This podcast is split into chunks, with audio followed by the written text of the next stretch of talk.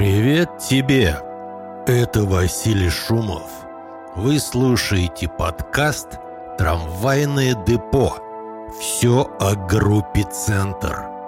Если у вас есть вопросы или пожелания по теме этого подкаста, вы можете прислать нам имейл на электронный адрес в трамдепо собака gmail.com. Повторяю наш адрес в трамдепо собака gmail.com. Вы также можете связаться с нами через социальные сети группы «Центр». Сегодняшний выпуск подкаста в рубрике «Центр сегодня. Ответы на вопросы» – Запись этого выпуска подкаста происходит 29 декабря 2023 года. Начнем с того, что происходит сегодня с группой «Центр». Конец года можно подвести основные итоги и итоги сугубо творческие. В марте был выпущен сольный альбом Василия Шумова, который называется «Только одинаковые». Это был цифровой релиз, который появился на цифровых порталах, таких как Spotify, Apple Music и многих-многих других. В 2023 году группа «Центр» возобновила свою студийную работу. С февраля по октябрь группа «Центр» методом удаленно-дистанционной записи выпустила 12 новых композиций – которые были сформированы в новый альбом под названием «Центр», основан в 1980-м, релиз которого состоялся в социальных сетях группы «Центр» 10 октября 2023 года. Все эти композиции доступны для свободного скачивания на официальном сайте группы «Центр» центромания.ком. По звучанию альбом «Центр», основан в 1980-м, представляет довольно широкий спектр жанров и стилей, от концептуального минимализма и нью-вейва до постпанка и софт-рока. В записи альбома «Центр», основан в 1980-м, принимали участие Участники группы «Центр» разных формаций, начиная с 1980 года, а также друзья группы. Именно поэтому новый альбом «Центр» называется «Основан в 1980-м». Релиз альбома, основан в 1980-м, был оформлен как двойной выпуск подкаста «Трамвайное депо», этого самого подкаста, который вы сейчас слушаете. «Трамвайное депо» – все о группе «Центр». В первой части релиза были представлены все 12 композиций этого альбома – а через месяц вышел бонус-трек, который называется «Запись альбома закончена». Одним из важных событий в творчестве группы «Центр» стало появление этого самого подкаста «Трамвайное депо». Он появился в результате общения между музыкантами во время записи нового альбома основан в 80-м. И я у них спрашивал э, какие-то вопросы, которые поступали в последнее время от э, поклонников группы «Центр», особенно поклонников поколения, которые лет на 20-30 младше нас – и вопросы имели довольно целенаправленный и сформулированный характер, и ответы на эти вопросы могли дать только сами участники группы «Центр», участники записи альбомов группы «Центр», концертов, гастролей, то есть свидетели всей истории группы «Центр», начиная с 1980 года. Первый выпуск подкаста «Трамвайное депо» вышел 24 июля 2023 года, и гостем первого выпуска подкаста был гитарист группы «Центр» Евгений Ильницкий. Темы подкастов в основном предлагались поклонниками группы «Центр», которых интересовали те или иные события, факты, подробности о записях альбомов группы «Центр» и Василия Шумова – С лета 2023 э, года было выпущено 17 выпусков подкаста, а этот подкаст является заключительным в этом году номер 18. Подкаст «Трамвайное депо. Все о группе «Центр» можно слушать на различных цифровых порталах, таких как Spotify, Apple, Яндекс Музыка, YouTube, Deezer, Google, Amazon, ну и, конечно, все выпуски подкаста можно слушать на официальном сайте группы «Центр» centromania.com. Это были основные творческие итоги группы «Центр» Василия Шумова 2023 года. Ближайшие тематические выпуски подкаста «Трамвайного депо» будут посвящены альбому группы «Центр Брюлик», альбому группы «Центр «У прошлого нет будущего» и альбому группы «Центр» ТНТН «Твердые нет, твердого нет» мы уже получили основную часть сформулированных вопросов по этим трем альбомам. Будут подготовлены подкасты. И если у вас есть какие-то свои вопросы, один-два вопроса по этим трем альбомам, вы можете их тоже присылать в ближайшее время, чтобы мы их также включили в выпуски подкастов. Теперь мы переходим к следующей части этого выпуска, который называется «Ответы на вопросы». Вопрос. Василий, расскажите о группе «Шумов». Имеется в виду моя группа начала 90-х годов, которую я создал в Лос-Анджелесе. Ответ. Когда я перебрался в Лос-Анджелес э, в начале 90-х, то среди разных идей на тему, чем я могу заняться в Америке, появилась идея, а не сделать ли мне свою группу. Тогда я познакомился с большим количеством самых разных музыкантов в Лос-Анджелесе. Также я начал собирать постепенно свою домашнюю студию – записал первый пробный альбом, который назывался «Шумовидение», который вышел э, на компакт-дисках на лейбле General Records в Москве в начале 90-х.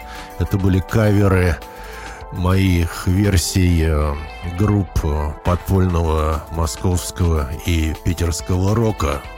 Также я посещал много концертов в Лос-Анджелесе, концертов звезд и концертов э, никому неизвестных ансамблей, которые играли в маленьких клубах.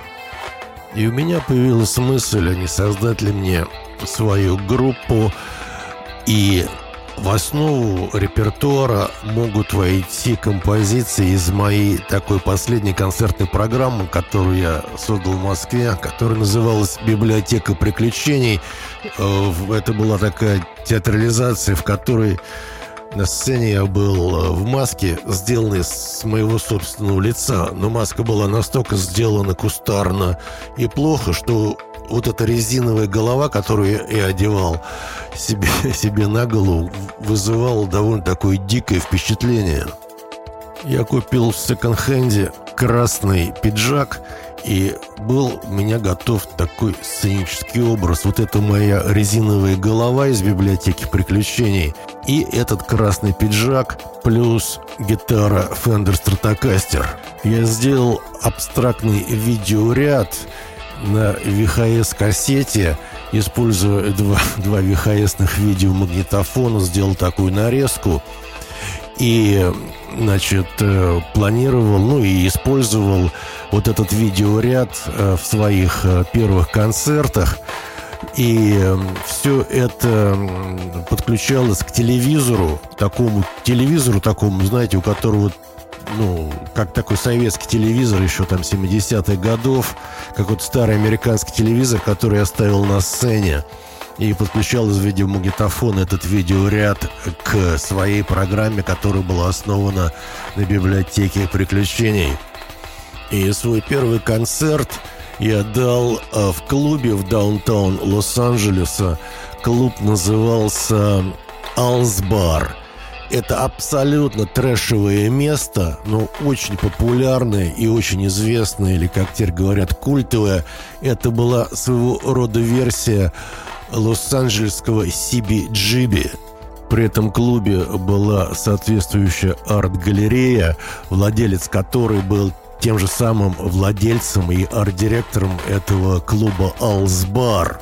Владельца звали Марк, у него был, была girlfriend, э, девушка венгерского происхождения, то есть она приехала в Америку из Венгрии, и она была как бы букинг-агентом, то есть она занималась э, устроительством непосредственно концертов, кто когда будет выступать, на каких условиях, какого числа и в какое время. И вот на один из своих первых концертов в этом Алс-баре, в котором я выступал впоследствии неоднократно, я пригласил э, музыкантов, э, которым я рассказывал, что вот я хочу сделать свою группу, но пока у меня как бы такая сольная перформанс-артная программа с видео рядом в маске. Но я думаю, что можно сделать э, группу с живыми барабанами, с гитаристами, с басистами, может быть, с клавишниками. И вот эти мои первые концерты в Алсбаре посетило некоторое количество музыкантов, с которыми я общался по поводу варианта сделать группу. Может быть, они заинтересуются принять в этой группе участие. И в конце концов нашлись желающие. Нашелся барабанщик, которого звали Фернандо. Он кубинского происхождения. Бас-гитарист Даниэл Гетц, который приехал в Лос-Анджелес из Болгарии. Канадец Рик Ленстон. Он играл на басу. И потом э, к группе присоединился Fast Freddy. Гитарист Fast Freddy, о котором я не так давно рассказывал в предыдущих выпусках подкаста, и который звучит на многих альбомах группы «Центр» и Василия Шумова. Фаст Фредди приезжал со мной несколько раз на гастроли в Москву и в другие города России. Э, некоторые участники группы «Шумов» потом принимали участие в записи альбома «Тектоника», о котором я также недавно рассказывал в выпусках подкаста «Трамвайное депо». Э, группа Шумов выступала в разных клубах э, Лос-Анджелеса как такой же живой рок-состав. Я уже выступал без этой ужасной маски из библиотеки приключений. Иногда я выходил в этом красном пиджаке. И приведу один пример такого концерта группы Шумов э, в каком-то малоизвестном клубе среди групп, о которых я никогда не слышал раньше. Для примера вспомню, как устраивались эти концерты группы Шумов, в которой я сам был пиарщиком – Группу Шумов никто не знал в тех клубах, в которых мы впоследствии выступали. А концерты неизвестной группы устраивались таким образом, что нужно было послать по почте в конверте значит, информацию о группе и кассету, вот такую аудиокассету с э, демо э, презентацией вашей музыки на имя арт-директора, менеджера или кого-либо, кто занимается организацией концертов в данном заведении. После чего, когда они все это получат, если им понравится или они сочтут э, интересным предложить вам какой-нибудь день и время выступления в этом клубе, они вам перезвонят. И вот, разослав э, по разным клубам такое свое демо-послание с э, историей создания, кто такой Шумов, ну и так далее. И иногда я получал предложение, что вот такой-то клуб предлагает э, группе Шумов выступить в течение 20, 30, 40 минут в такой-то день на таких-то условиях. А условия это были совершенно стандартные. То есть, если будут какие-то проданы билеты, то, значит, они поделятся. Это сумма проданных билетов между группой или всеми группами, которые выступают в тот день, плюс клуб берет свой процент. Ну, естественно, билеты никакие не продавались, потому что все были по гостевому листу или вообще с бесплатным входом. Это совершенно были некоммерческие концерты. И обычно в таких клубах, концертах участвовало несколько групп. Ну, совершенно спокойно могло играть в один вечер 3-4 состава. И на каждую группу выделялось э, минут 30, включая настройку, и никакого, естественно, саундчека не подразумевалось. Включился и играй.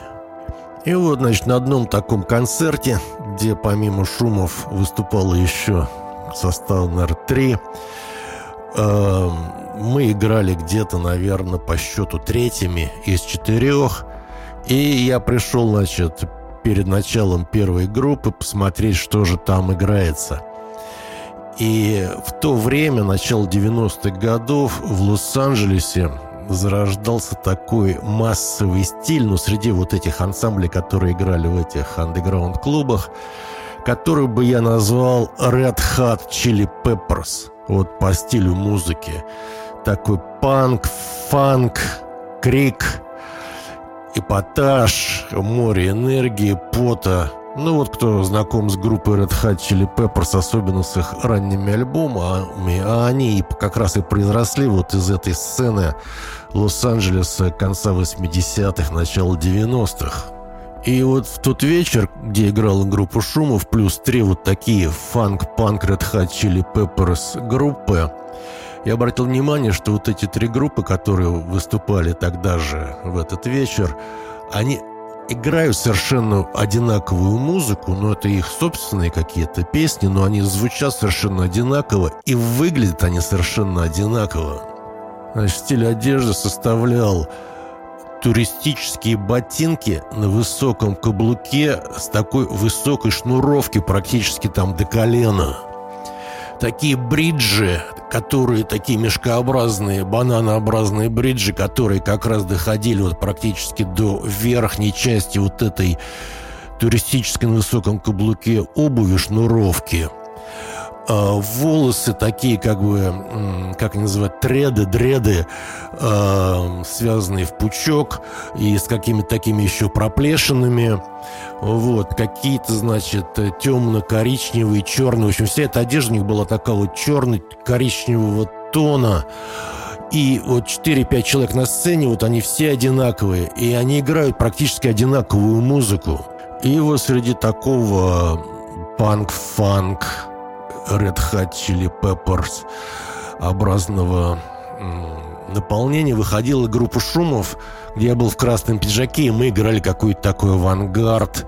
То есть совершенно это не сочеталось ни с какой вот этой стезей или писком того времени музыкального подпольного рока Лос-Анджелеса. Группа шумов просуществовала где-то года полтора, и, наверное, вот я так для себя вспоминал, когда же это все дело как бы подытожилось. И вот оно, наверное, подытожилось альбомом «Тектоника», в котором принимали участие также музыканты группы Шумов.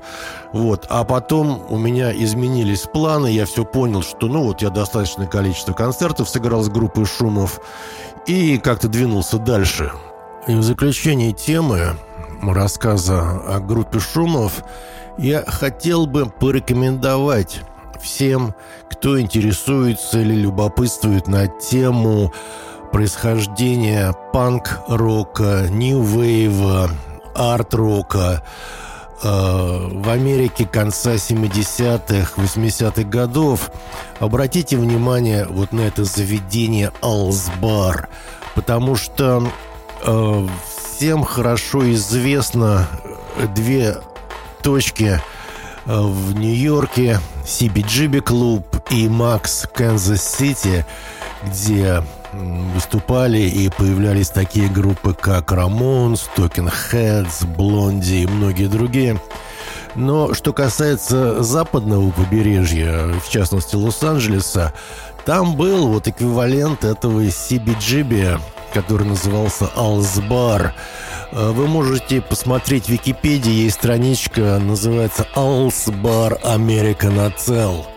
Там есть вся базовая информация об этом заведении, э, перечислены группы, которые там выступали, ну и из наиболее известных, конечно. Ну, я приведу для примера группу «Нирвана», которая начинала свою гастрольную деятельность именно в клубе «Аус Бар», приезжая в Лос-Анджелес из Сиэтла. Вопрос.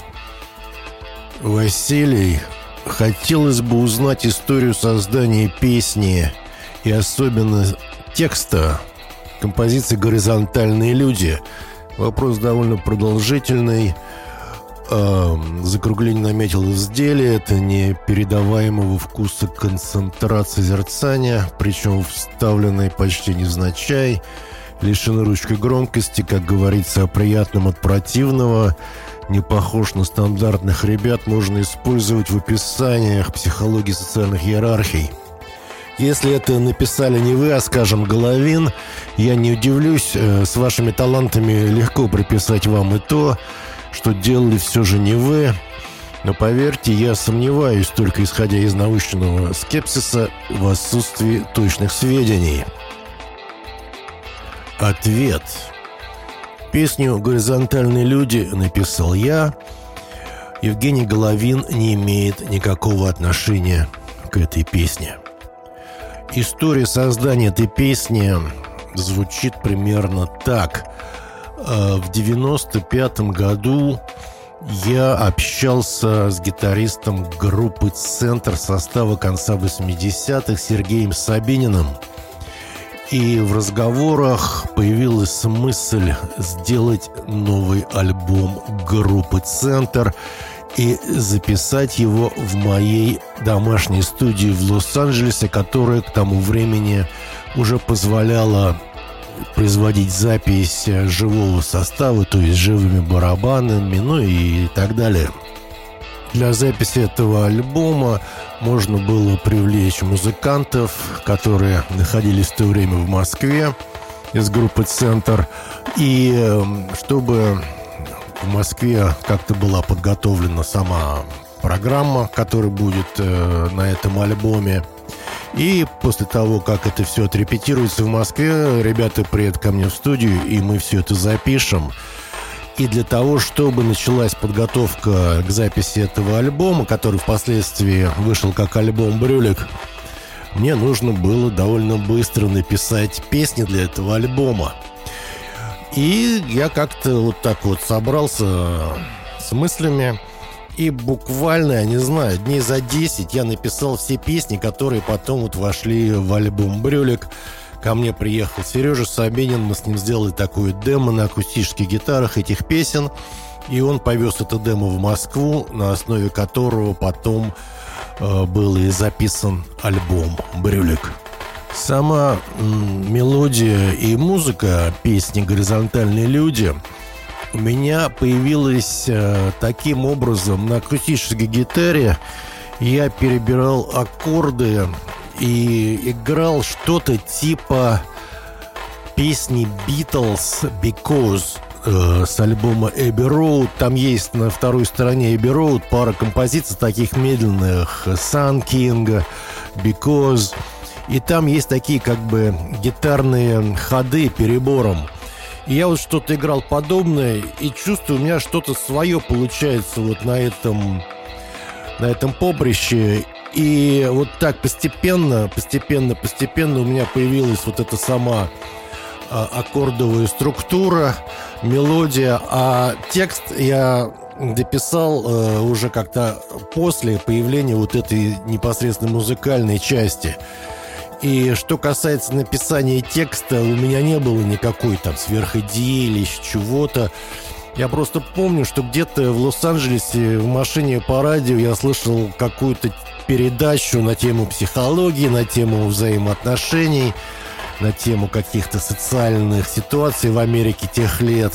И там вот шел разговор про так называемых горизонтальных людей – и ты совсем не похож на стандартных ребят. Вот у меня это как бы из этой строчки э, произрастал и весь остальной текст.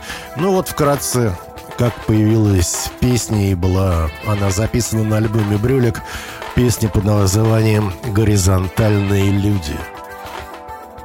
Вопрос. Расскажите, пожалуйста, про проект четырех виниловых пластинок Ассоциации «Лава», выходившей на фирме «Мелодия» в 90-91 годах. Все про этот проект, тексты, музыка, идея, манифест, как он появился. Для начала ответа на этот вопрос я хотел бы всех интересующихся этой темой направить к публикации журналиста Алексея Певчева под названием «Тетралогия Трубач», которая вышла не так давно в издании «Музыкальная жизнь». Ну, идея этой серии возникла из ряда компонентов. Первый компонент что была возможность выпустить что-то на фирме «Мелодия». Это был проект сугубо экспериментальный, авангардный. И э, в то время у нас были друзья на фирме «Мелодии», которые как-то нам симпатизировали. Я имею в виду нам, музыкантов, которые не играли советскую эстраду, не играли советскую попсу, а были скорее таким альтернативным, что ли, авангардным направлением с очень интересными работами. В Москве к концу 80-х годов у меня, да не только у меня, сложилась такая как бы Э, сеть знакомых музыкантов, которые как бы мыслили, что ли, в одном таком экспериментальном, авангардном направлении.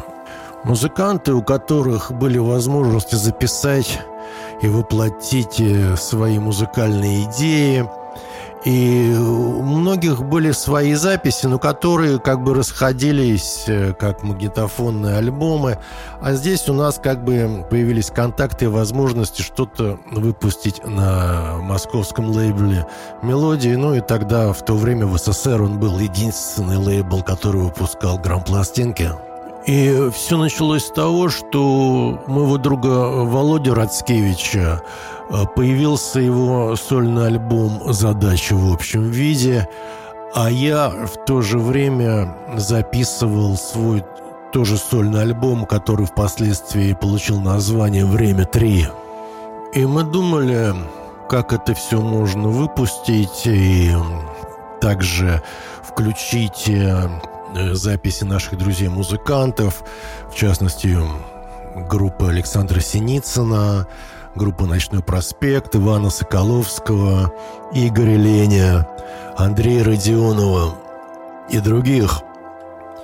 И однажды мне Володя Раскевич говорит, что у него есть знакомый, который занимается тем, что оформляет э, альбомы для фирмы «Мелодии», типа такой художник-оформитель, которого зовут Андрей Гусев. И вот у Андрея появилась как бы идея единого дизайна для вот этой э, серии, которая ну, потом стала серией Ассоциации Лава и получила еще позже как бы общее название серия Трубач. То есть э, Андрей Гусев предложил э, такое как бы дизайнерское решение взять э, известную фотографию Родченко, Трубач и разделить эту фотографию на четыре квадрата. Каждый квадрат станет лицевой обложкой каждого альбома, а в то время, значит, как я уже сказал, был готов альбом Володи Рацкевича «Задача в общем виде», и я уже как бы записывал свой альбом «Время 3». И мы решили, что мы сделаем, ну, предложим, по крайней мере, фирме «Мелодии» вот эту идею, чтобы были четыре альбома в этом едином дизайне э, на основе фотографии Роченко Трубач. и что там будет альбом Владимира Раскевича «Задача в общем виде», альбом Василия Шумова «Время 3», а также два сборника, в которые войдут, ну вот эти музыканты, о которых я уже упоминал, что каждый этот сборник получит э, свое название. Один сборник будет называться «Очевидные вещи», а второй «Без дыхания». И мы подготовили все фонограммы. Андрей Гусев сделал дизайн. Ну, конечно, дизайн вот этой всей серии. То есть лицевые обложки, а задние стороны обложек. И мы все это отдали на фирму «Мелодия». Нам очень помог звукорежиссер Юрий Богданов, который, как теперь говорят, сделал мастеринг. И через некоторое время, которое измеряется месяцами, стали появляться в розничных магазинах и в магазинах фирмы «Мелодия» вот эти самые виниловые пластинки, и они выходили как бы по одиночке, по одной штуке, то есть не было такого как бы комплекта, что вот вам комплект из четырех пластинок, авангардные музыканты, экспериментальные авторы э, в едином дизайне на основе фоторощенка «Трубач». А все это выходило как бы так по отдельности. Каждый альбом выходил отдельно. Промежуток какой-то времени был между каждым этим релизом. Каждый четыре, из четырех альбомов выходил как бы так поочередно. И многие не понимали вообще, что это на обложках. Ну, может быть, какая-то абстракция – но когда появились две пластинки, вроде какой-то есть общий, общий дизайн. И только когда вот вышли все четыре, их можно было сложить вместе, и тогда все это появлялось в том виде, в котором это было задумано. Я считаю, что это уникальный проект, очень интересный с точки зрения и содержания, и с точки зрения вообще э, исторического факта, потому что на фирме «Мелодии» в СССР подобных релизов, проектов не было. И вот за последние уже годы после СССР, за эти все десятилетия, я не видел что-то подобного в плане такого организованного, продуманного, цельного проекта. Вопрос. Расскажите о записи альбома группы «Звуки Му. Простые вещи». Ответ – с группой «Звуки Му», группа «Центр» были, наверное, самые близкие отношения вот, э, в плане дружбы и частых встреч среди э, групп московского подпольного рока.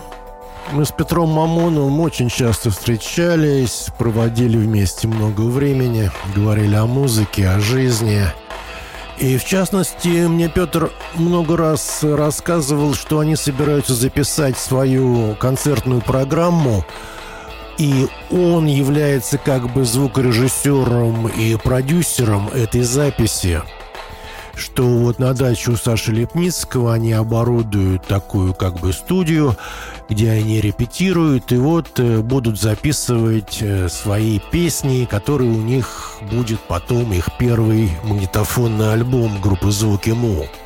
И проходили месяцы, по-моему, прошло несколько лет – и Петр мне все время говорит, что да, вот мы там пробуем что-то записать, но я вот э, хочу что-то изменить, мы что-то запишем. У них была такая портативная четырехканальная студия, типа Тоскам, где вот э, кассета и пульт, и вот все в одном каком корпусе, вот такая портостудия, на которую вот они тогда это записывали. Но говорит, что мне все время вот хочется что-то изменить, меня что-то не устраивает, мне что-то хочется как-то пересвести, перезаписать, сделать какие-то новые партии, мне мой голос не нравится, как получается.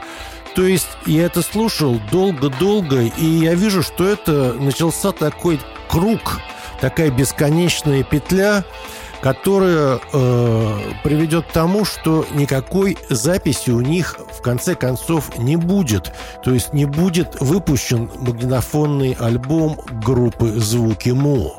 То есть вот это желание все время что-то улучшить, подработать, новые мысли появляются. То есть это может длиться бесконечно.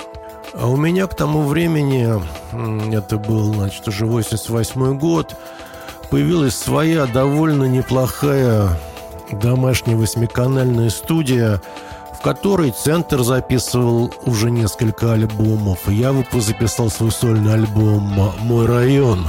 И в очередной раз, слушая рассказ Петра Мамонова об их очередной неудачной попытке что-то записать из репертуара группы «Звуки Му», я ему предложил, говорю, слушай, давай-ка я вам помогу это все записать и выступлю в роли продюсера. Я привезу вашу студию к Саше на дачу на Николину гору всю свою вот эту домашнюю студию восьмиканальную. У вас все отрепетировано, вы эти песни много раз играли в концертах. То есть вы, в принципе, готовы для записи, но что-то у вас не выходит. Вот. И я выступлю в роли звукорежиссера и продюсера, и мы договоримся, как мы это все дело запишем. И самое главное, что это будет иметь результат, что будет выпущен магнитофонный альбом, то есть первый магнитофонный альбом группы «Звуки Му». Ребятам нужно было подумать, посоветоваться и как-то так попасть в необычные для себя условия, когда у них будет э, продюсер, э, который наведет дисциплину, и в течение какого-то определенного небольшого промежутка времени им нужно будет все это дело записать и выпустить альбом. Прошло некоторое время, и ребята согласились, говорят, давай, давай записываться. Я привез к Саше Лепницкому в их э, студию на его даче на Никольной горе свою восьмиканальную студию. Мы договорились, что это займет ну, максимум две недели. То есть сразу был оговорен срок записи. И сама методика записи, то есть э, мы договорились, что мы сперва запишем инструментально все их э, песни, которые, ну вот, могут войти в этот альбом. А потом мы отдельно наложим э, голос Петра Мамонова.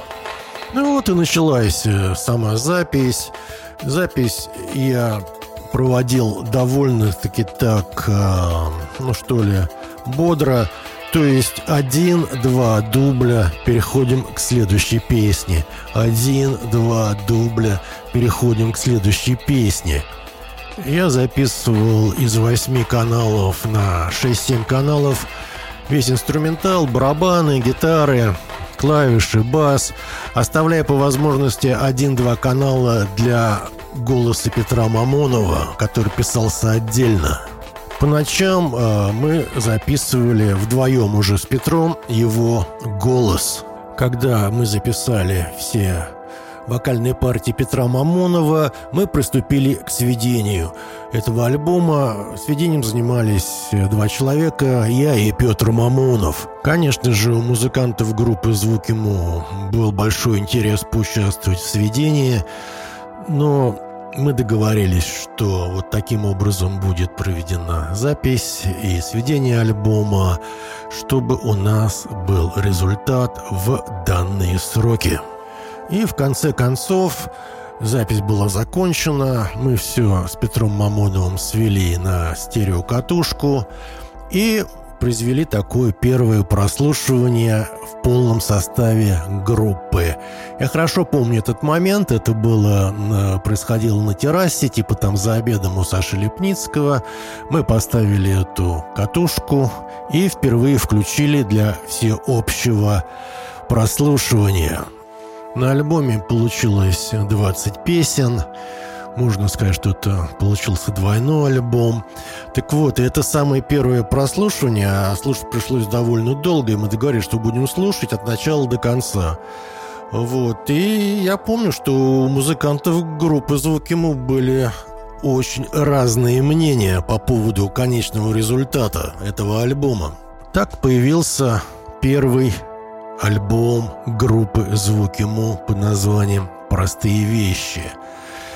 Глядя назад на этот 1988 год, уж сколько, 35 лет прошло, я могу сказать, что вот судя по отзывам, по впечатлениям. На мой взгляд, это самый известный альбом группы «Звуки Му». Хотя они потом уже продолжали записи. Мамонов уже как бы после этого первого опыта со мной записи альбома «Простые вещи» уже смог сам быть продюсером альбомов группы «Звуки Му». Но, как я вот вижу, через 35 лет альбом «Простые вещи» он является наиболее известным и, может быть, даже самым успешным, самым удачным альбомом группы «Звуки Му». Вопрос. Интересно было бы послушать о любимых или повлиявших на центр группах 60-х, 80-х годов, группы, которые не получили коммерческой известности, полузабыты, но очень зря. Любопытен такой исторический путеводитель. Ответ. Ну, во-первых, у нас молодых людей, выросших в СССР и выходивших в жизнь в начале 70-х годов, то есть когда я начал интересоваться музыкой, создал свой первый школьный ансамбль, и когда как бы на меня что-то довольно сильно влияло из того, что я слушал, то это выбор был очень ограниченный. Все, что я мог слушать из западной музыки, а речь, естественно, идет об этой музыке, э, поступало из каких-то подпольных источников, из знакомых, знакомых знакомых, которые менялись записями, пластинками. Но все это имело довольно-таки ограниченный ресурс, потому что мы слушали все то, что к нам попадало в руки – а все эти записи были привезены в СССР либо иностранцами, либо иностранными студентами, которые учились в Москве в частности. В общем, все это имело совершенно такой эклектический, эпизодический и хаотичный характер. А в основном сюда привозили пластинки, ну, с целью продажи, какого-то такого мелкого бизнеса. Все, что было популярно, все, что было на слуху, все, что было в чартах, хит-парадах. Если взять начало 70-х годов, то там стандартная у вас будет подборка там, поздний Битлз, Led Zeppelin, King Crimson. Ну, в общем, все-все-все, что было популярно на Западе или было как бы, ну, признано на Западе, доходило и до нас в СССР. А когда уже появилась группа «Центр», это конец 70-х, начало 80-х годов, в СССР была та же самая ситуация. Все, все записи откуда-то доставались, переписывались. Все это было на совершенно подпольном уровне. Но тогда уже появился панк-рок, постпанк, новая волна, всевозможный электронный авангард. Но вот это мы старались достать, послушать, переписать себе. Но опять-таки это все было очень-очень ограничено. Наши ресурсы были очень ограничены, поэтому как сейчас, допустим, ты говоришь, что вот есть такая интересная группа, и в пару кликов на айфоне ты ее слушаешь. Поэтому говорить о специфических группах, которые малоизвестны или незаслуженно подзабыты, я не могу, потому что у нас просто не было доступа к этим группам. Если попытаться как-то обобщить и внедрить какую-то терминологию в то, что мы слушали, и что, наверное, все-таки на нас как-то влияло, я бы так сказал, что вот э, когда появился панк-рок, и очень он быстро закончился, это вторая половина 70-х годов, и появилось как бы два направления, новая волна и постпанк, то, скорее всего, вот те группы, которые находились на обочине, вот на обочине этого постпанка и на обочине этого нью-вейва. Более того, э, некоторые группы, ну, допустим, для меня представляют интерес э, всего в нескольких песнях. Или группы, которые начинали как что-то такое интересное, экспериментальное, уникальное – со временем они двигались в сторону такого мейнстрима или вообще попсы какой-то, чтобы как-то выживать и оставаться на плаву. Ну, для примера, группа «Кабаре Вольтер». Э, группа экспериментальная, группа, которая выпустила не так много альбомов, группа, пользующаяся уважением ну, среди специалистов, среди экспериментальных музыкантов. Ну как, она известная или неизвестная? Я думаю, что эта группа известная, потому что если она стала известна у нас в СССР, то, значит, каким-то образом она сюда попала, значит, они выпускали пластинки, и, значит, кто-то эти пластинки сюда привозил. Или вот, например, очень хорошая группа Durity Column, которая состоит из одного человека, гитариста Венерелли. Откуда я о них узнал? Один мой знакомый в Москве где-то в середине 80-х годов дал мне просто магнитофонную катушку на 19 скорости. Говорит, вот мой знакомый привез откуда-то, вот я переписал. Не знаю, что за группа, кто такие, называется Дюрити Колум, на послушай. Я стал слушать вообще. Первый раз слышу название и первый раз слышу музыку. Ну, слышу, что ты очень-очень интересный гитарист. Очень интересные гитарные партии, очень интересное звучание, очень современное. Вот. Ну как эта группа Durity Column, этот гитарист Венерелли, он известен, неизвестен. Ну и так далее. Так, практически со всеми вот этими группами, которые не попса, которые находятся где-то на обочине вот этих стилей, нью-вейва, постпанка – вот. Но все равно они выпускали пластинки, они были где-то на гастролях, они бывали в каких-то журналах, причем в журналах, которые писали про Дюран Дюран и про Блонди и про Sex Pistols. То есть все-таки они были известны. А вот так вот, чтобы совсем кто-то где-то сгинул, и о нем никто никогда не услышал, мне такие группы не попадались. Ну, насчет путеводителя, по малоизвестным группам, ну, по крайней мере, в моем понимании тогда, в конце 70-х, начале 80-х годов, то приведу вот сейчас э, ряд названий. И, скорее всего, все эти группы, они как бы мне нравились по какой-то причине, то есть не полностью, не все их записи, не все их треки, а что-то одно, может, две-три песни, может быть, одна композиция, может, один альбом из нескольких. Итак, Кабаре Вольтер, Deutsche American Freundschaft, DAF, Durity Column, Gang of Four, Specials, Joy Division, которые потом стали New Order, Pierre Ubu, Residence, Velvet Underground, Talking Heads, Stranglers, Tuxedo Moon, Робин Гристл, Wire, XTC. XTC пара первых пластинок, потом группа стала таким мейнстримом. А в плане непосредственного влияния каких-то групп э, на центр, то для примера я часто привожу первый-первый самый магнитофонный альбом центра «Трамвайное депо».